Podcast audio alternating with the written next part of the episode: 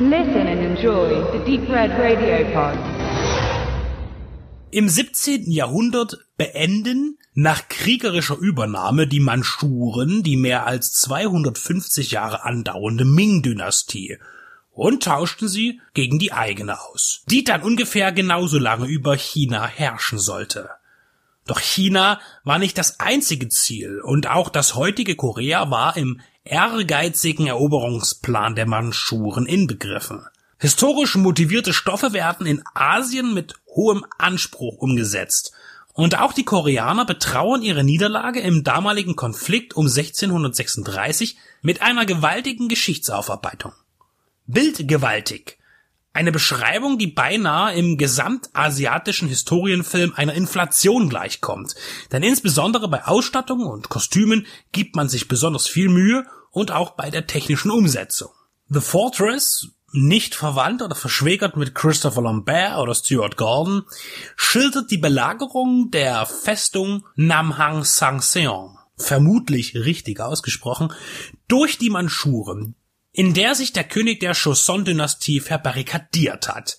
Die Festung simuliert Sicherheit und während die Tage vergehen mit dem Feind vor der Mauer, entspinnt sich unter den Ministern des bedrohten Reiches ein Machtkampf untereinander und oft ist die Schuldfrage und wer nun eigentlich für ein Missgeschick oder eine Fehlentscheidung enthauptet werden soll, wichtiger als die Lösung des eigentlichen Problems. In ausgedehnten und ausformulierten Dialogen berichteten Fortress von der Hilflosigkeit, einen diplomatischen Ausgang zu erwirken.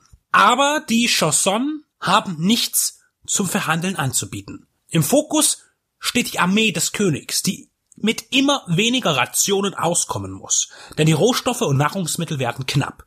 Hinzu kommt, dass gerade bei dieser Belagerung ein strenger Winter wütet und die bangenden Kämpfer in Eisesstarre versetzt. Ihre Ausgezerrtheit wird ihnen in den Schlachten zum Verhängnis, in denen sie dem Gegner nichts entgegenzusetzen haben und niedergerungen werden. Das Gros des Films liegt bei der Kommunikation. Die Handlung und die Verbindungen sind komplex erzählt. Die dazwischen platzierten Kampfszenen sind eindrucksvoll erarbeitet und optisch actionreich gestaltet. Dieser über zweistündige Geschichtsunterricht kann damit aber nicht ganz ohne Abstriche abgehandelt werden. Denn etwas zäh wird es dann schon immer mal wieder.